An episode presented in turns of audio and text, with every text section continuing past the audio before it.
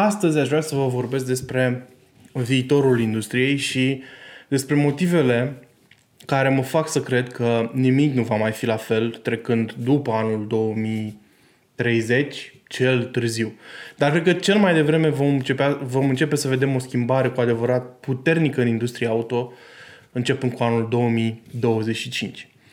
Așa cum ați observat deja la mine pe canal, au început să apară din ce în ce mai multe mașini electrificate, așa cum le numesc uh, cei din industrie. Ce înseamnă electrificat? Înseamnă că um, pe de o parte avem mașini full electrice, deci mașini complet electrice care merg doar cu baterii și motoare electrice și pe de o parte mașinile plug-in hybrid. Acestea împreună formează acest câmp mai divers numit mașini electrificate. Ehm, sunt din ce în ce mai multe și vor fi din ce în ce mai multe și ce mi se pare extrem de interesant este că vor fi oferite de o gamă din ce în ce mai variată de producători. În momentul de față, producătorii tradiționali se chinuie să țină pasul cu concurența, ceea ce este absolut incredibil și mi-aduce foarte mult, uh, foarte mult aminte de perioada începutului uh, secolului 21, prin 2001, 2002, 2003 și mai încoace, când începeau să se dezvolte soluții cât mai inteligente de telefoane. Și da, ce trăim acum în industria auto este foarte asemănător cu ce trăiam în acea perioadă și cu revoluția care s-a întâmplat odată cu apariția telefonelor inteligente și cred că cel mai mare credit se duce către uh, iPhone și device-ul creat de Apple. Pentru că odată cu introducerea lui s-a schimbat modul în care ne uităm la telefoanele pe care le avem și producători tradiționali cum erau pe vremea aceea liderii de vânzări erau Nokia, Siemens, Sony Ericsson, producătorii ăștia au dispărut aproape complet de pe piață sau s-au reinventat. Cred că același lucru ne așteaptă și în industria auto. Dacă vă uitați în peisajul industriei din ziua de azi, dar trebuie să vă uitați la nivel global, o să observați că sunt câteva nume extrem de noi care și-au anunțat intenția de a intra pe piața auto și alte nume care deja fac mașini electrice în numere mari, dar de care multă lume nu știe. Producători precum SAIC, Baid, BID, ați auzit de ei? Sunt producători chinezi care fac mașini electrice de ceva timp și deja o fac cu foarte mult succes. Au și de partea lor guvernul chinez care îi susține foarte mult.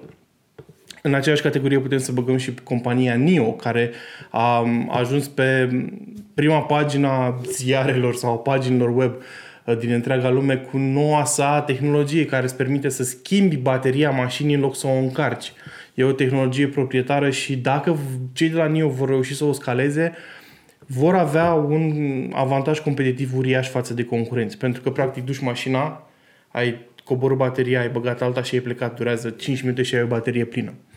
Uh, deci da, toți acești producători au multe avantaje. Sunt susținuți de statul chinez, în primul rând, pentru că sunt companii chinezești. Și în al doilea rând au o piață de desfacere uriașă în China. Deci ei nu trebuie să se chinuie să se dezvolte în alte țări, ei pot să vândă doar în China unde au 1,3 miliarde de uh, potențial clienți și au rezolvat problema.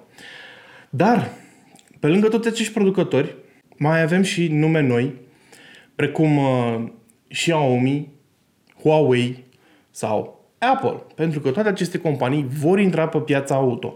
Nu toate au confirmat chestia asta, dar urmează. Uh, cel care este cel mai aproape este Huawei, care tocmai a confirmat că lucrează la o, la o mașină nouă împreună cu producătorul chinez Baic, care uh, împreună au realizat o mașină care uh, va veni cu 5G, va veni cu foarte multe tehnologii și este foarte aproape de a fi produsă. Dar ce face aceste companii care sunt companii de tehnologie prin definiție să vrea să intre pe piața uh, auto? Păi, în primul rând, construcția unei mașini electrice este foarte diferită față de una cu uh, motor cu combustie internă, iar ăsta este principalul lor avantaj. Um, și de asta cred eu că în următorii ani vom vedea o schimbare uriașă în industrie, pentru că regulile vechi nu se vor mai aplica. Vom intra într-o fază a vestului sălbatic, să-i spunem așa. Dar hai să trecem puțin peste motivele pentru care mașinile electrice vor începe să fie dominante și vor veni de la o gamă cât mai variată de producători și de ce producătorii curenți, actuali, cu tradiții vechi, sunt în mare, mare, mare necaz. Cel mai mare avantaj al mașinilor electrice este că sunt mult mai ușor de făcut și tehnologia este mult mai ușor de atins. mai ales dacă tu, ca și producător de telefoane sau tehnologie, ai un pic de experiență și ai lucrat un pic cu producătorii de baterii. Spre deosebire de o mașină cu motor cu combustie internă. Pe o mașină electrică, lucrurile sunt mult mai simple. Nu ai nevoie decât unul sau mai multe motoare electrice în funcție de cum vrei tu să-ți configurezi mașina și motoarele electrice chiar nu sunt atât de greu de făcut și o baterie. Cu cât mai mare, cu atât mai bine, nu? Și atunci, tehnologia asta este la îndemâna multor producători și pot să înceapă să producă mașini mult mai ușor. Să faci o suspensie nu este atât de complicat, ai suspensii tip McPherson și independente pe care poți să le uh, folosești fără să treci peste anumite brevete. Uh, ai un șasiu pe care poți să-l faci destul de ușor și în momentul în care ai bateria oricum integrată în podeaua mașinii aia îți formează mare parte din șasiu și la fel la interior poți să vorbești cu niște producători să-ți ofere niște scaune fără să încalci legi de copyright sau legi de brevete și așa mai departe. Deci poți să-ți creezi o mașină foarte ușor. La fel, sistemul de infotainment. Mă uitam azi la un review cu o mașină electrică care pur și simplu are o tabletă care folosește un APK de Android în spate și pur și simplu a fost integrată în mașină. Nu mai trebuie să te chinui cu sistem de infotainment, cu navigație, cu Chiar nu ai de ce. Deci să produci o mașină electrică este mult mai simplu. Și hai să intrăm puțin mai mult în detaliu. Când vorbim de o mașină cu combustie internă, vorbim de un motor care nu este eficient în sinea lui. Un motor cu combustie internă va fi până la 50% eficient și sunt foarte generos aici. Iar asta înseamnă că din combustibilul pe care îl iei tu din rezervor și îl arzi literalmente sub capotă, doar 50%, și repet, sunt foarte generos, 50% din, din jumătate din energia pe care ai fi putut să o obții este pierdută. Pentru că atunci când arzi combustibilul, obții energie care se duce la roți prin intermediul transmisiei și energie care se pierde, se disipă, adică căldură.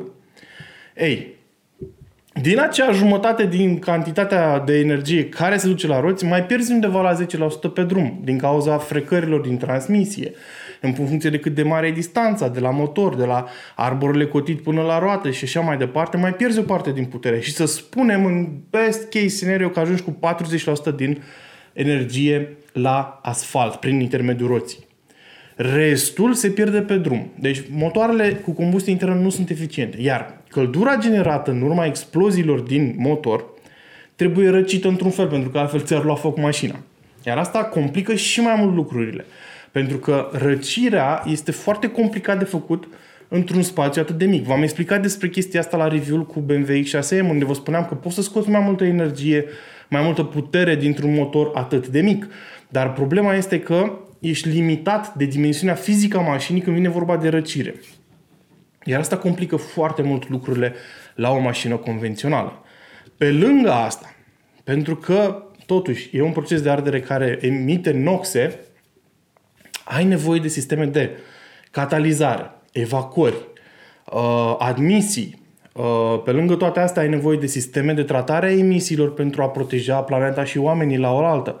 Deci toate lucrurile sunt extrem de complicate pe o mașină cu combustie internă. Trebuie să urmărești tot felul de legislații în domeniul emisiilor. Trebuie să ai grijă la foarte mulți lucruri. Foarte multe lucruri. Toată chestia asta dispare când vorbim de o mașină electrică. Motoarele electrice sunt reci. Sigur, se încălzesc puțin, dar în condiții extreme. Singura problemă pe care o ai în legătură cu răcirea la o mașină electrică ține de baterii care se încălzesc la un moment dat, mai ales dacă le încarci la o în priză foarte rapidă, dacă le supui unei descărcări puternice pentru o perioadă îndelungată de timp și așa mai departe. Această problemă însă este foarte simplu de rezolvat cu niște sisteme de răcire foarte simple. Motoarele electrice sunt mult mai mici și poți să le... Uh, pierderile de transmisie sunt mult mai mici, există cu mașini care au practic motorul electric integrat în roată și atunci pierderile pe drum sunt foarte mici. Iar eficiența motoarelor electrice este tinde spre 100%. Peste 90% oricum. Și atunci, da, este mult mai simplu să faci o mașină cu specificații de top atunci când vorbim de un model electric. Pentru că toată tot, absolut tot procesul de producție și development este mult, mult, mult mai simplu. Și atunci producătorii ăștia noi vin frumos și iau tehnologie de la supplier de tot felul și încep să își încropească propriile mașini electrice. Toți producătorii din ziua de azi, aproape toți, folosesc baterii făcute de 3-4 mari producători în lume. Cei mai mari sunt CATL, care e o companie chinezească, bineînțeles, uh, Samsung și LG Chem. Aceștia sunt cam cei mai mari producători de baterii. Da, de multe ori, bateriile sunt făcute la cotă, dacă un producător vrea, de exemplu, o anumită tehnologie folosită pentru bateriile lui, cum e în cazul BMW. BMW are un centru de dezvoltare care își face propria tehnologie de stocare a energiei, propria tehnologie în ceea ce privește celulele de baterie. Dacă el vrea o anumită cotă, un anumit mix chimic și așa mai departe pentru bateriile sale, poate să-i spună partenerului să le facă la cotă. Multe alte companii să iau tehnologia și know-how-ul de la supplieri, de la ceea tele Samsung și așa mai departe. Și Panasonic sunt producători mari. Și chestia asta limit, micșorează foarte mult diferențele între companii și performanțele mașinilor. Iar asta nivelează câmpul de joc, ca să-i spunem așa. Și diferențele între, între mașini vor fi din ce în ce mai mici în viitor. Mergând și mai mult în viitor, din cauza acestor diferențe din ce în ce mai mici, a tehnologiilor din ce în ce mai comune folosite de toți producătorii, vom observa că diferențele între mașini vor fi din ce în ce mai subtile. Ce te plângi tu acum că, domnule, nu merită un Audi bani în plus pentru că e tot un Volkswagen, dar cu materiale ceva mai bune, pe viitor diferențele vor fi și mai mici.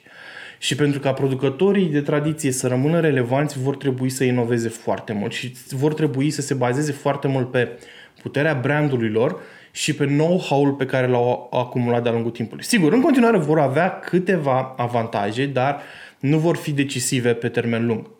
Un producător gen BMW, Mercedes, Audi se va baza mult pe faptul că oferă lux, dar celelalte companii, din moment ce nu mai trebuie să investească foarte mult în research și development, în cercetare și dezvoltare de modele noi, vor putea să ridice nivelul de lux pe care îl oferă și ei și vedem asta cu Kia, cu Hyundai, cu producătorii sudcoreeni care aduc mult, multă, multă mașină pentru niște bani foarte buni, pentru niște niveluri de preț foarte bune, mai ales când vorbim de mașini electrice.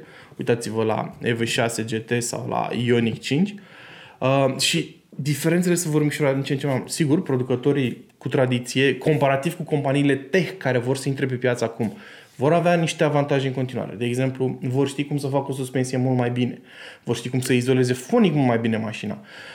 Și astea sunt doar o parte din avantaje. Cele mai importante vor fi pe partea de logistică și producție, pentru că producătorii vechi știu cum să-și facă mașini. Au niște procese foarte bine stabilite, foarte liniare, foarte simple și eficiente, cu care mulți producători noi se vor bate se vor chinui. Sunt durerile afaceri pe care le-a cunoscut și Tesla, care în continuare are probleme de producție, de fit and finish, cum sunt îmbinate piesele pe mașini. Dar, bineînțeles, pe măsură ce învață și ei, se vor apropia de nivelurile unei companii cu vechime în domeniu.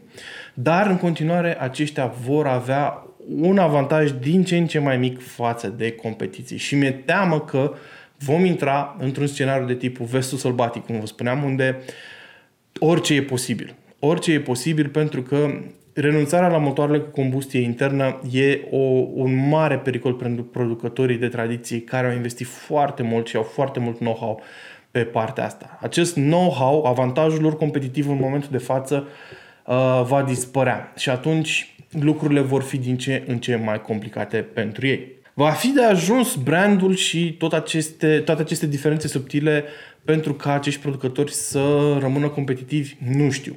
Ce știu însă este că acești giganți mari care vor să intre în joc au foarte mulți bani. Huawei, Xiaomi, Apple, toți au anunțat că vor să-și facă mașini. Mai puțin Apple. Bine, deocamdată avem confirmări de la Xiaomi și Huawei. De la Huawei am văzut și niște schițe recent. Um, de la Xiaomi știm că vor să facă un model electric cu partenerii lor, uh, tot o companie chineză, care va fi oriunde sub oriunde dar nu s-au hotărât încă. De Apple nu știm nimic concret. Și Apple mi se pare mie cea mai puternică amenințare pentru toată lumea din industrie, inclusiv pentru Tesla, nici Tesla nu e safe, pentru că Apple este una dintre cele mai valoroase companii la nivel mondial, deci are banii să dezvolte absolut orice produs își dorește, inclusiv mașini, și Apple are un brand extrem de puternic care s-ar vinde foarte, foarte bine. Problema este că Apple nu are know-how necesar pentru a face mașini. Și din câte știu din industrie, Apple, în momentul de față, se ști, bine, ei nu au confirmat oficial că vor face o mașină electrică, dar se știe în industrie că lucrează la asta. S-a văzut pentru că au angajat foarte mulți ingineri din domeniu, ingineri auto, uh, pentru a lucra la acest proiect și ingineri cu renume foarte buni pe joburile lor, pe care toată lumea îi observă în momentul în care pleacă de la un producător established și se duc la Apple, da? Știe toată lumea că Apple lucrează la asta, numai că ei n-au confirmat oficial. Așa fac ei. Ăsta e modul lor de a lucra. Uh, problema pe care o are Apple, din câte se știe în industrie, este că nu poate găsi, deocamdată n-a reușit să găsească un producător auto dispus să îi construiască mașina. Pentru că producătorii auto știu care este riscul aici. Știu că în momentul în care Apple intră pe piață, ei vor avea foarte mult de riscat și de pierdut. Și atunci mulți nu sunt de acord să producă mașina Apple pentru că, ok, faci niște bani din producția unei mașini pentru alte companii, dar compania, dacă crește destul de mare și îți învață secretele de producție, te poate scoate pe tine de pe piață automat. De au fost discuții că grupul Hyundai Kia ar fi vrut să lucreze cu Apple, dar aparent aceste discuții nu au dus la un rezultat concret. Se vorbea despre BMW, că ar fi în discuții cu Apple. Ei au mai colaborat și în trecut și aparent nu se va întâmpla chestia asta. Deci va fi interesant de văzut cum reușește Apple să aducă o mașină pe piață. În momentul de față se vorbește despre posibilitatea ca partenerilor chinezi uh, sau din Taiwan, nu mai știu exact unde sunt, uh, Foxconn, să preia atribuțiile astea de producere a mașinii. Dar Foxconn nu are experiență în acest domeniu și le va fi destul de greu să creeze un produs bun. Cel puțin la standardele cu care ne-au obișnuit cei din Cupertino. Rămâne de văzut, evident asta este cea mai mare amenințare pentru toate companiile din industria auto și rămâne de văzut cum vor evolua lucrurile pe termen lung. Nu e niciun secret că eu sper ca producătorii tradiționali să rămână în joc. Uh, mulți se adaptează deja destul de repede. E clar că cine nu se adaptează moare, exact cum s-a întâmplat și cu telefoanele inteligente, acum aproape 20 de ani. Uh, Volkswagen a investit masiv în mașini electrice, Mercedes, BMW, toți investesc puternic, dar rămâne de văzut dacă vor avea suficiente resurse pentru a ține pasul. Cert este că eu le țin pumnii, pentru că apreciez un craftsmanship, un, un nivel de detalii și de finisaje uh, pe care acești producători uh, le-au oferit pentru foarte, foarte mulți ani. Acestea fiind spuse, știu că e o concluzie destul de tristă pentru voi, cei care iubiți mașinile cu combustie internă, dar ăsta este viitorul, în direcția asta ne, ne îndreptăm. Cel mai probabil în viitor mașinile cu combustie internă vor fi folosite doar ocazional, recreațional, pe circuit și așa mai departe. Și cam asta e.